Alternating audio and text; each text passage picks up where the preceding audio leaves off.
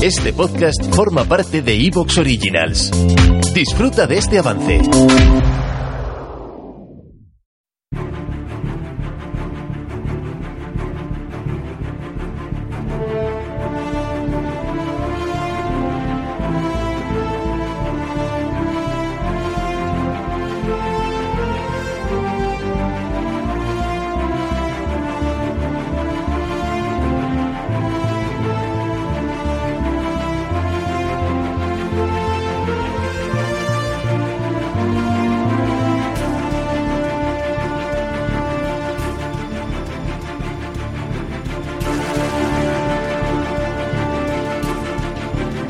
Hola vieja guardia, qué raro, ¿no? Un editorial en Victoria, casi nunca lo hemos tenido, casi nunca, no nunca, pero casi nunca.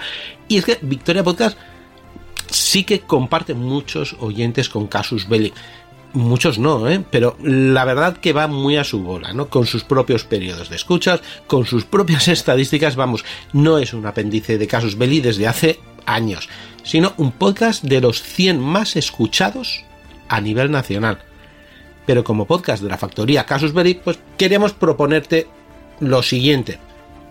Y es que supongo que sabrás que ahora están los premios Evox de la audiencia, pues por categorías, ¿no?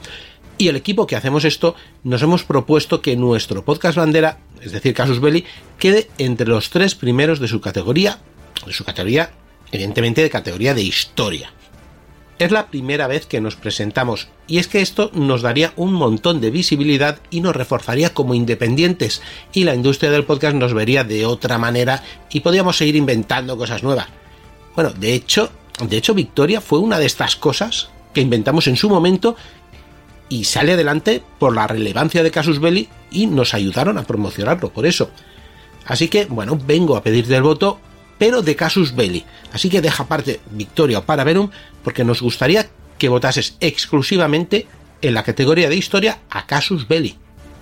Tenemos mucha competencia, no tanto por las escuchas que tenemos, sino porque hay muchos podcasts de historia muy buenos también, ¿eh? pero pertenecientes a grandes medios de comunicación o muy influyentes en otras plataformas como YouTube o redes sociales, y estos pueden movilizar a mucha gente fuera de iVoox. Así que como nosotros solo nos centramos en el podcast, pues va a ser una batalla pues de estas que de verdad mola luchar. Por eso te invito a engrosar nuestras filas, por eso te pido tu voto. Supongo que no tendrás mucho problema en encontrar la manera de votar, no está por todos sitios, pero también en las notas del episodio siempre, siempre pondré un enlace y para que no nos liemos, ese enlace es el que lleva una estrella delante, que es el símbolo de la factoría Casos Belli y ya dejo de darte la, tabarra por hoy. Aunque en algún otro episodio volveré, volveré porque quiero llegar a muchos de vosotros a toda la vieja guardia. Y ahora te voy a dejar con una de las especialidades de Julio Caronte, ya sabes, los dioses nórdicos, pues no le molan ni nada. Y como habrás leído ya en el título, por supuesto tenemos a uno, en su versión de Marvel lo tenemos haciendo el loco, ¿no? En una serie de Disney Plus, pero Julio te va a contar la verdadera historia, la verdadera leyenda, la que mola de verdad, vamos la del hijo de los gigantes Farbauti y Laufey, y, y hermano de sangre, según el día, de Odín. Vamos con ellos.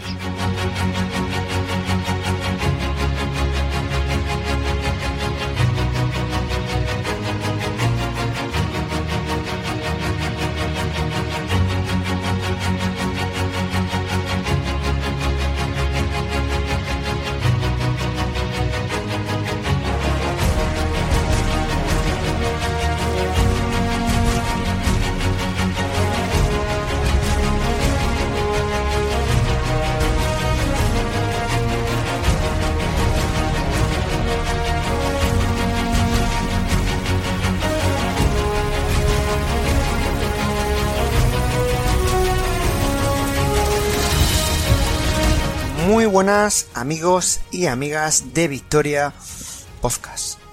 Hoy volvemos a retomar las aventuras y desventuras de los dioses nórdicos, los dioses del norte.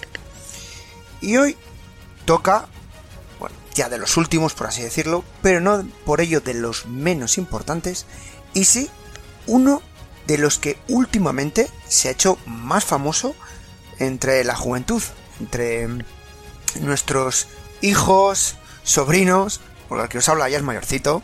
Bueno, Sabéis de quién estoy hablando porque obviamente ya habéis leído el título del programa. Hoy voy a hablaros de Loki.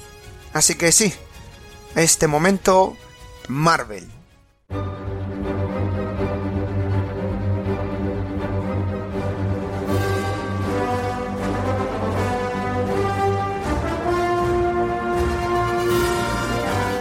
Efectivamente, lo que a veces no han conseguido mm, en universidades y en libros, lo ha conseguido el cine y los cómics, principalmente a través de la Marvel, que nos ha traído la figura de este Loki. Es más, si yo la cojo y según estoy grabando este programa, abro el móvil, muevo el ordenador y pongo Loki, la primera noticia que me va a salir seguramente sea en relación a la serie de Loki, alguna escena o película de, de Marvel, de Vengadores, donde aparece la figura de Loki. Esta figura tan controvertida entre el bueno y el malo, o el peor. Por cierto, curiosamente, en los idiomas escandinavos, eh, clásicos, el sueco, noruego y el danés, su nombre es Loke y se pronuncia Luke. Incluso Wagner usó el término germanizado de Loke en la ópera o del oro del Rin. Así que... Mm, ya casi empezamos a tener dudas hasta por el nombre. Pero bueno. Un personaje controvertido. ¿Por qué es un personaje controvertido o un dios controvertido? Mirad. En los anteriores programas os he hablado de los gigantes, que eran casi la personificación del mal, de la oscuridad, ¿no? Y sin duda el más famoso fue aquel que os nombre de Utgardoloki. Y este era lo peor de lo peor, así hablando mal y pronto. Bueno, eh, a, a él fueron a visitarle Thor y el resto de dioses cuando se acercaban a Jotunheim. Y es que era como podríamos decir en el cristianismo, un pequeño Satanás. Bueno, pequeño al revés, porque estoy hablando de un gigante, así que todo lo contrario. Sin embargo, diréis, bueno, ¿y qué tiene que ver este nombre Utgar Loki? Mirad, Loki, al principio, en los orígenes, se hablaba de él como la personificación del espíritu de la vida, la hora del fuego, energía. Es decir, era un dios que va a ir gradualmente creciendo de Dios a demonio, hasta tal punto que acaba de ser repelido, aborrecido, odiado, como os he dicho antes el ejemplo de Satanás, Lucifer, ¿no? En el sentido de que como en el cristianismo, pues representa las mentiras, eh, el engaño, es aquel que está detrás de las conciencias murmurando, ¿no? Eh, siempre transmitiendo planes o ideas nada positivas eh, para, para los humanos. Bueno, eh, orígenes. Eh, hay varias teorías de orígenes al respecto de este dios. Unos aseguran que era hermano de Odín. Otros, por contra, aseguran que no eran familiares, sino que tenían un juramento de hermandad. Este juramento que veis muchas veces en las imágenes entre los pueblos nórdicos, ¿no?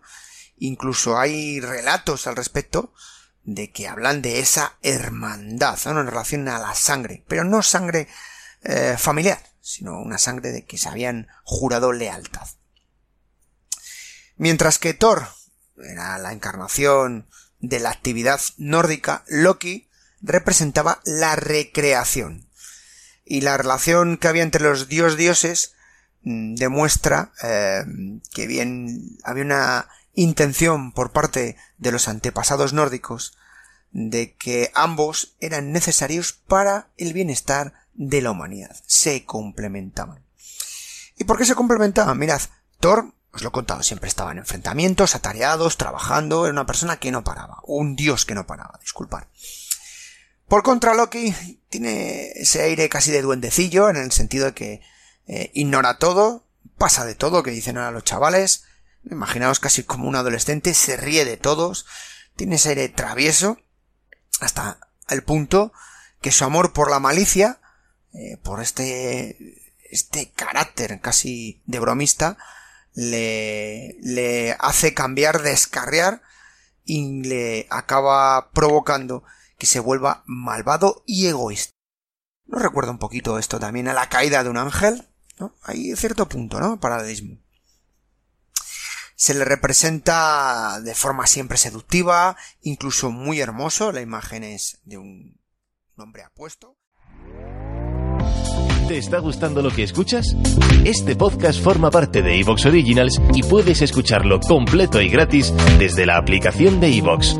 Instálala desde tu store y suscríbete a él para no perderte ningún episodio.